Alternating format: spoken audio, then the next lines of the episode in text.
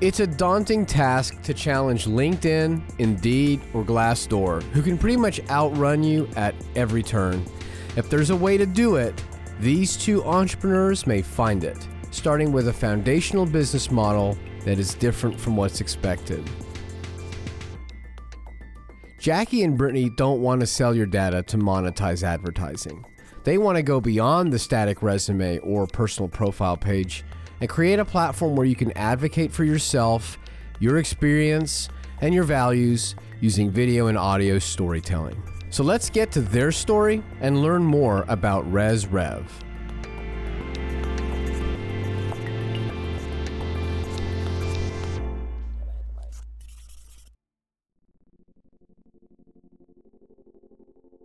Hi, listeners. We are taking just a little break this month from our normal uh, format and allowing early stage, really early stage founders in the state to share kind of their origin story, or hopefully what will become their origin story. And so we have two actually with us uh, today, both Jackie and Brittany, and I'll let them sort of introduce themselves and kick off with what it is that they're building uh, under ResRev. So girls, take it. Hi, thank you so much, Laura. It's great to be here. Uh, I'm Jackie Kohlhepp, and our app is ResRev, software that replaces resumes with video. We like to say it's like if LinkedIn and TikTok had a baby. And I'm Brittany Beatty. Uh, alongside Jackie, I also work with ResRev, and we are actively building our application, which we are extremely excited about. Why the why ResRev? Like, what was that aha moment for, for you all? Um, and then also, like, how did you meet? Like, why are you doing this together? So Brittany and I have known each other for a few years now. Uh, we we met in our church's small group and really connected there. And we sort of lost touch for a couple of years. But then in February of twenty twenty, we each started our own separate companies, but they were in a similar space. So my company was focused on helping organizations find and keep top talent. And Brittany's focus was on helping job seekers to better uh, write resumes, career coaching help, just connect to meaningful work. And when we saw that we each started our own companies, we decided to reconnect and peer mentor each other um, because entrepreneurship can be a very lonely journey. And so we wanted to support each other. And we had a lot of other things in common too. You know, both of our husbands served in the military. Brittany's husband is still active duty Air Force. So we um, we just had a lot of commonalities. And throughout our peer mentorship and our conversations together, we continue to talk about our mutual frustrations with the recruiting and hiring plot process. And in particular, the reliance on resumes, because um, Brittany was actively, you know, writing resumes for, for job seekers and saw how frustrating it was for them just to convey their skills. You know, maybe they had some gap in experience, or they didn't know how to specifically speak to a very translatable skill that they had for an employer, and, and just felt like they needed the keys to crack this impossible code to do so. And, you know, thankfully she was able to help, but it was still just such a frustrating thing, you know, for her to to, to see and, and to witness. And then kind of for me on my side, just seeing how challenging it is for employers to find mission-aligned folks to help them carry out their vision, you know, even though, um, It, you, you you can get a lot from a resume, you don't get the whole story. And that makes it challenging to get to the right employee faster. So we had this kind of aha moment in the summer of twenty twenty. We saw this article about a bunch of Gen Zers getting on TikTok and creating TikTok resumes. And we thought that that was just brilliant. You know, it was this way that they were able to hack around, you know, the system. Instead of having to submit these, you know, impersonal paper resumes that weren't getting them noticed, they were able to create um, these video resumes that better conveyed their knowledge and their experience and their passion for a role. And we thought, you know, everyone should be able to do this, uh, but it should go both ways. Employers should be able to convey their company's brand and tell their story and connect to candidates sooner. So why not have it be a two-way platform where both job seekers and talent seekers are creating these videos, connecting with each other, meeting each other faster, conveying their value faster, and getting to what they want. So that's kind of what led us to to start ResRev. So Brittany, let's let's actually dive into a bit of the building of your minimally viable product, where you are today in, in the app. What has that experience been like? Obviously, you're both leaning on a lot of deep understanding of, I'll just say, the talent acquisition process uh, on both sides. But, you know, let's, let's, but you're not, neither one of you come from a, a technology background, and here you are building an app. So let's talk about that experience and what has it been like sort of building out this new platform? Going back to the very beginning, we actually started and ran a pilot program with a local university and six employer partners in the Charleston, South Carolina area using tools that currently exist. So we used Canva and Google Drive and email where we were communicating back and forth. It was an extremely manual process, but we really wanted to test the video component and make sure that that was something that um, not just job seekers wanted, but that employers wanted and were ready for as well. And so that very early pilot gave us that proof of concept. Everyone who participated in it said that they much preferred using um, videos to convey their message and also viewing videos instead of the traditional resume. So from there, we started building the very, very first um, web-based version of ResRev. We had two transitioning service members donate their time as they were graduating the Microsoft Software Academy. And this was kind of like a, a project for them to work on and test their knowledge. And um, they did create an application. It did not work in the way that we needed it to. So it was a really good learning experience for everyone and gave us a really deeper understanding of what's really involved in the technology side, and knowing that we needed to have a more robust technology team to help us really build and develop the application to communicate via video the way that we wanted. So then in the fall, we actually um, employed a part-time software developer who has built the very first um, usable version of our web-based application for ResRev. And that has been a phenomenal experience. We have learned a lot. Laura, as you mentioned, Jackie and I are both non-technical. So we have learned a whole new language, um, which has just been great. And our web-based version of ResRev now is usable. We have about one hundred fifteen users currently on the platform, and they're able to interact with one another. They're able to share videos back and forth and view videos of both candidates and employers. So we're really excited about that and continuing to collect feedback throughout this soft launch period. Um, and what's next is we're actually going to be developing the mobile-first version of our application, so a fully-fledged Uh, mobile application that'll be available on the App Store, both the Apple App Store and the Google App Store. And it'll have a much more robust user interface. It'll have video editing capabilities and user analytics and interactive coaching built within the application as well. Well, and I love that your your proof of concept was, you know, like four or five different pre-existing things out there that that you could use to sort of just, again, test whether or not your users would, you know, adopt something that was maybe more sophisticated down the road. But I guess I feel like people are so um, enamored or feel like this immediate need to go hire a, an engineer to go build the app and, and that be their initial proof of concept. Like, did you all have that same kind of urge, or did you have advice as someone telling you, no, like maybe you could hack it together this way. You don't have to spend the money. Like, like why, like even like, that pre-step, like what kept you from immediately going to the app version first? I think one of the biggest pieces for us were that we were committed to starting this business debt-free. And that's a really difficult thing to do, especially in the technology world, um, because it does take a lot of money to build an application.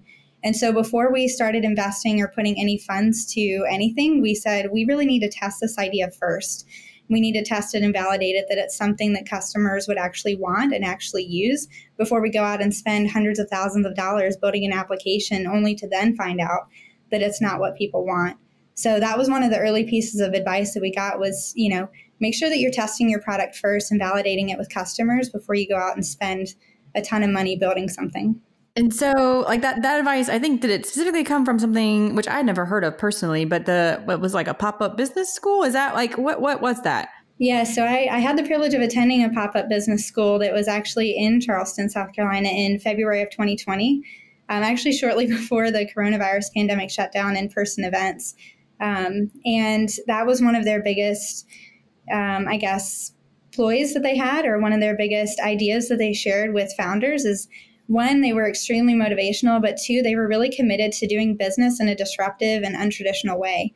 So the traditional model usually says, oh, you know, you go to business school, you get a business degree, and then you go to the S B A and you get a loan, you write a business plan. Um, then you take that money from the loan and you start investing it into building your product and getting it out there, getting marketing and that sort of thing. The way that the Pop-Up Business School taught it was a little bit differently. They said, you know what, validate your idea first, make sure that you have a viable business, because you don't have a business until you have a customer. That's really the definition of, of having a business that works. And so that was part of the advice that we had was, you know, let's go out here, let's test this, let's make sure that it works. And then we can go in and build and develop something that's more robust and actually the way that we want it to be. And to weigh into that as, as well, I would also add that, you know, I'm I'm really glad that we did it the way that we did, because it also forced us to really be clear about what it is that we were trying to do, because we had to create the initial version of it ourselves with tools that already existed. That forced us to to really be intentional with what it was we were trying to bring into the world. I think it can be easier if you go out and hire someone else to, to kind of give more vague ideas about what it is you're looking for, and, you know, maybe rely on someone else more to, to paint that vision for you. But it helped us to really set the tone for the vision, the mission, and where we want our app to go.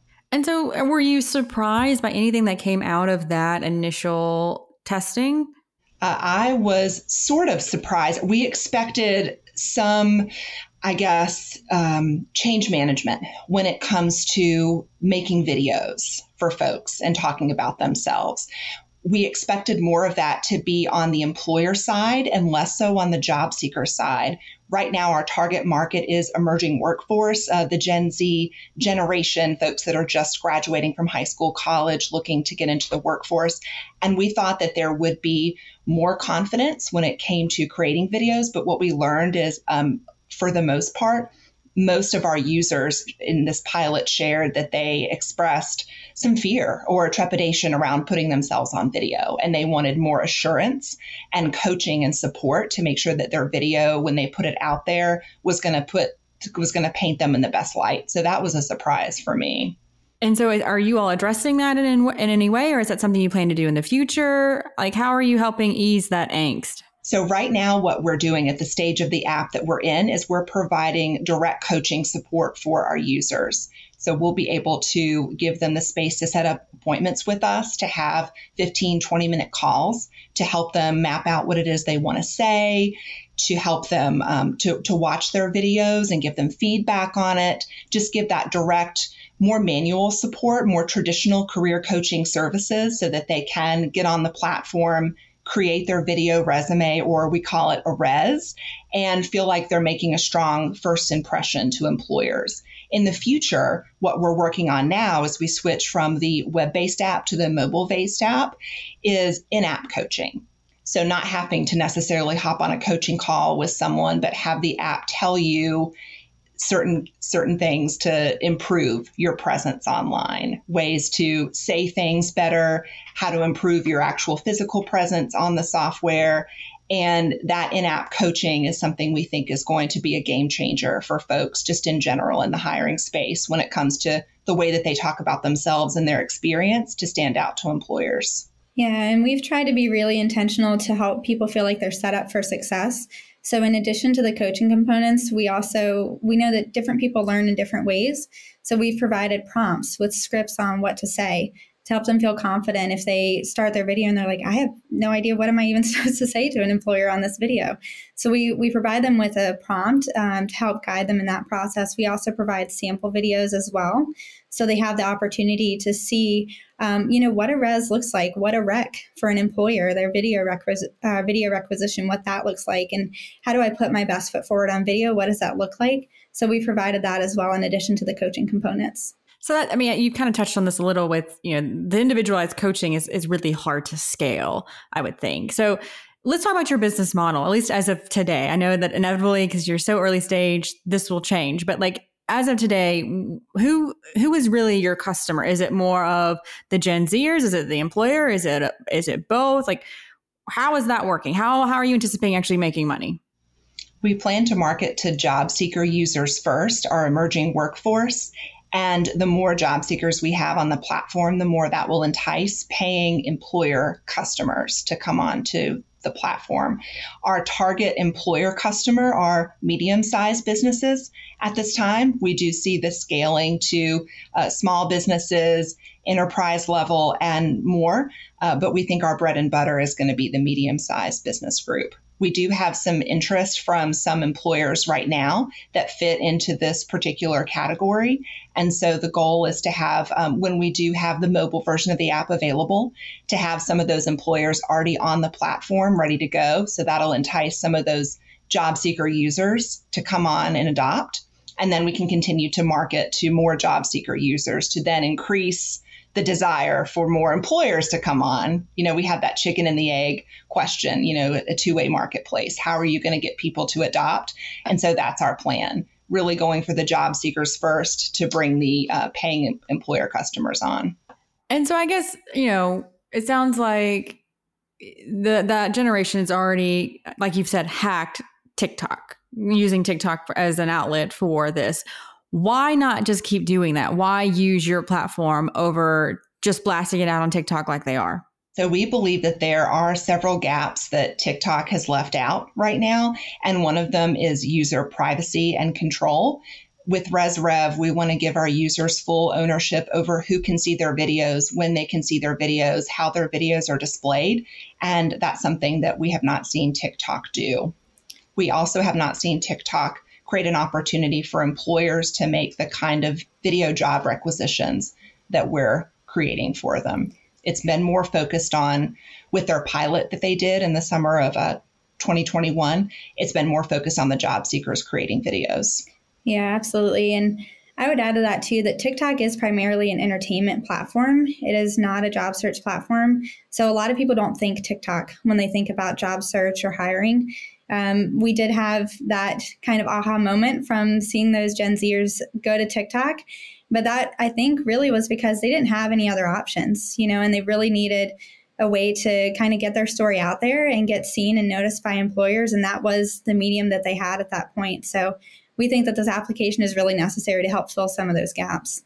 So do you have any concerns of like LinkedIn coming in and doing something very similar? Because unless I'm wrong, is there anything super proprietary yet? Or is this a first to market kind of competition? Like any concerns? Like, it, like how are you dealing with that? So LinkedIn is really a, a very text heavy platform.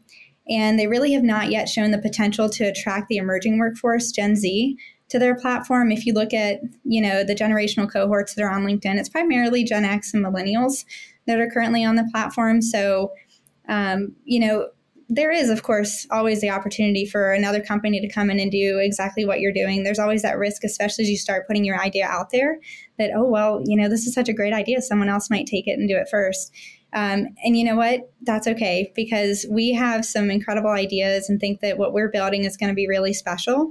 And we're really building it intentionally to make sure that we are filling the gaps that exist in the current market. Hiring and job searching has been a struggle for a long time, and it's been a struggle for a reason.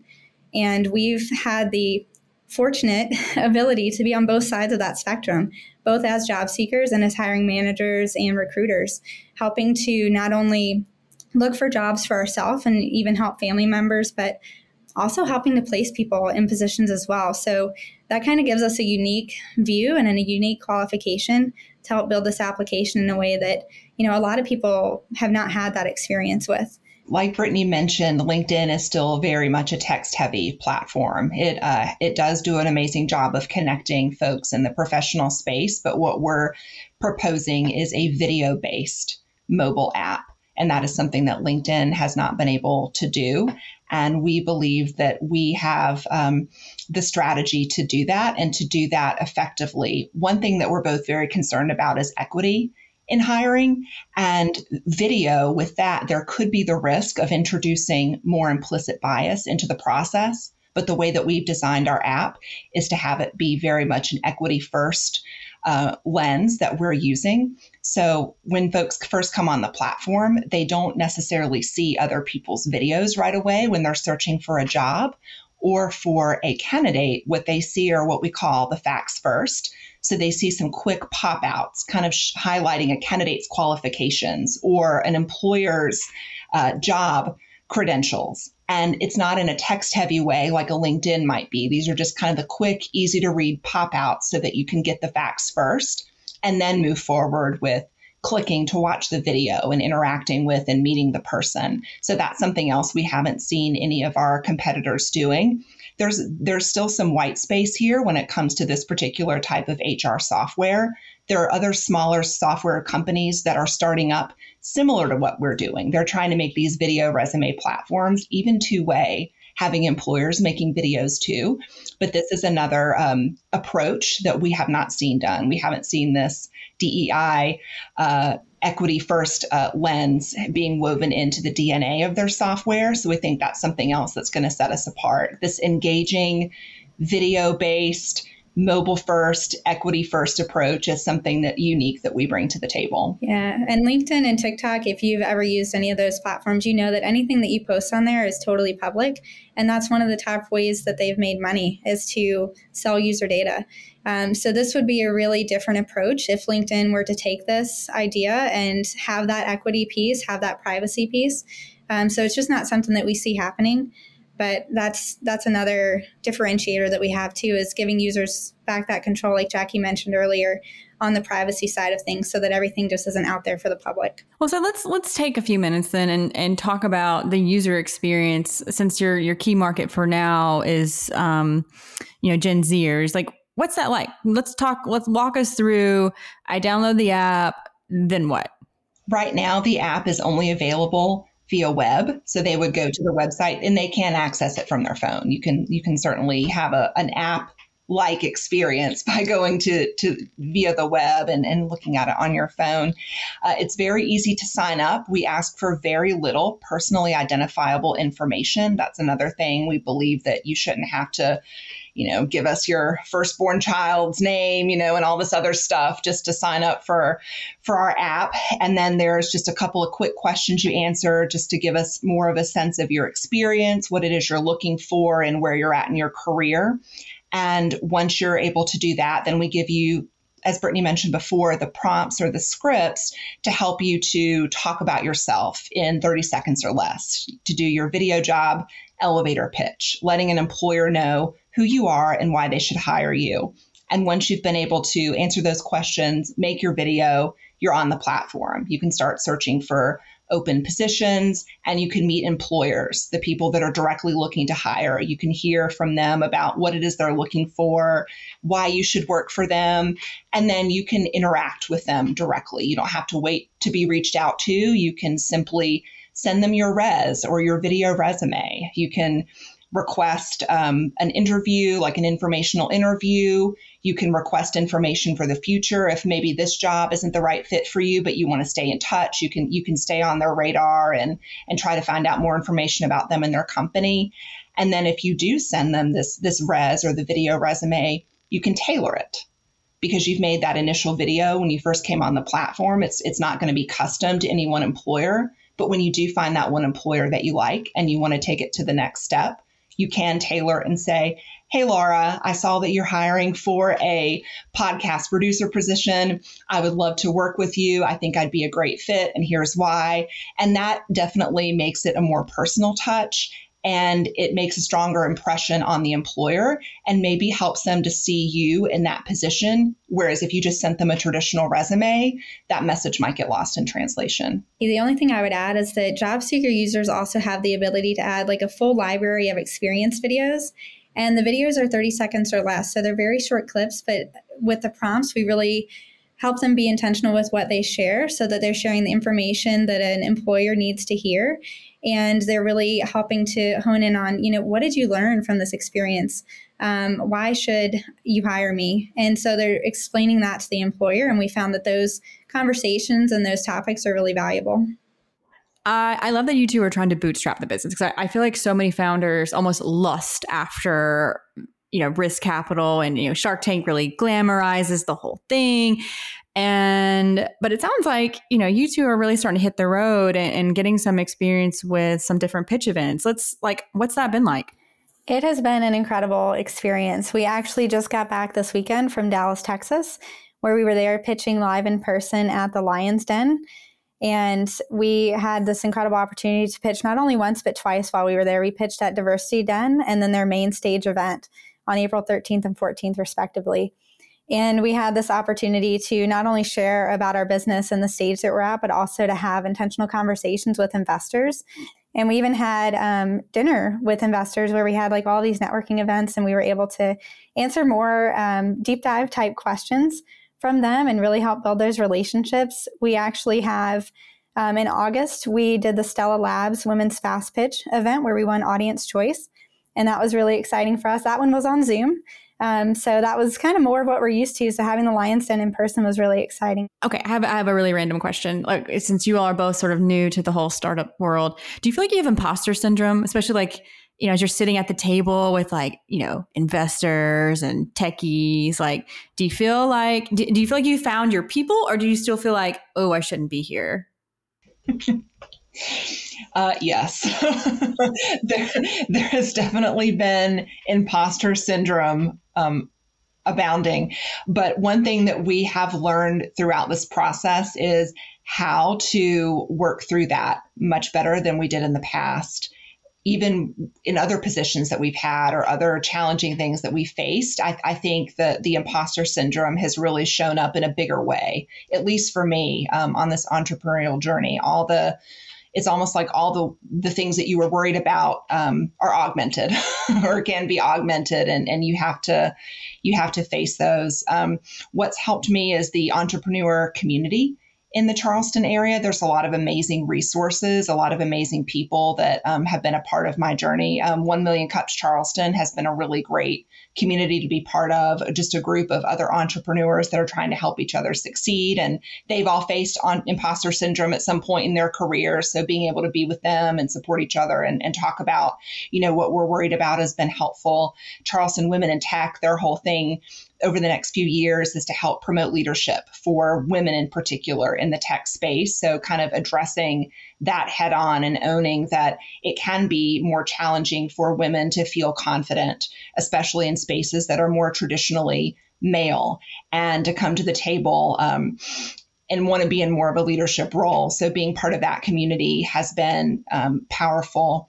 And there have been other amazing resources to take advantage of too. Like being at the Charleston Tech Center has been great uh, for us. We were awarded the first ever Diversity Initiative Award uh, for the Charleston Tech Center. So we were able to have office space uh, at the center, access to mentorship, and access to their curriculum that they offer on site. So we've met other folks who have started many startups in the past or have been in the space for years and have gotten some great advice and encouragement from them. Um, another thing too, kind of th- that's been helpful is just more self-awareness and more education around why maybe some of the imposter syndrome might be occurring. Um, it's it's definitely a fact that, you know, females um, tend to be asked more prevention questions rather than promotion questions. I don't know if if, if you're familiar with that, but um, a prevention question is is more so. Um, It, it's a question that's it, it's more negatively hinted at, like something you might have more of a barrier to answering the question, or you might not. It might be intended to get more of a negative response out of you versus a promotion question is one that's a little bit more, has a more positive slant, um, such as, oh, you've reached a lot of milestones. How are you going to keep reaching those milestones, or how are you going to keep achieving? Tell us more about what that success looks like. So um, recognizing and understanding that those kind of questions exist and being able to identify the difference has been helpful. So not only do I know what those questions are, but have are better prepared to answer them and can speak about myself and my business with a lot more success regardless. When you are in this space and you're starting something new, something that someone else has never done, of course you're going to feel a little bit like an imposter because no one's walked that road yet. You don't know what that's supposed to look like. You don't have all the answers, and you're actively learning that along the way. So it's some serious O T J, on the job training, that you're going through. Um, but having that ability to just really take those questions head on and learn what you don't know, right? And a lot of times we don't know what we don't know until we get to that point. And so really figuring out what are those questions, what are those things that I need to know? How do I overcome that? And, and Jackie and I even had a moment where we were talking, we said, did you ever think that you would say, oh yeah, I'm flying out west to Dallas, Texas to pitch my tech startup to a group of investors? What? That sounds crazy. You know, if you had told us a year ago that's what we would be doing, we'd be like, oh, okay, maybe, I don't know. But you know, now it's real life. And so you kind of overcome that imposter syndrome in a way when it starts to become more real and you start um, really just diving into your dream and making that a reality. And, and that's actively in the space where we're at now. And it's really cool to see that happen.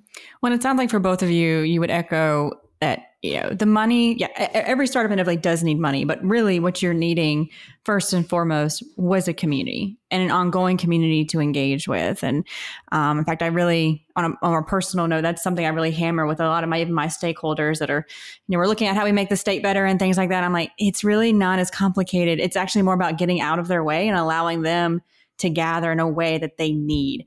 Um, Anyways, that's a whole other podcast episode on of itself, but I, I really appreciate you all sort of owning that you've had to go through this growth experience of feeling part of a tribe. Yeah, it takes a village. It absolutely does.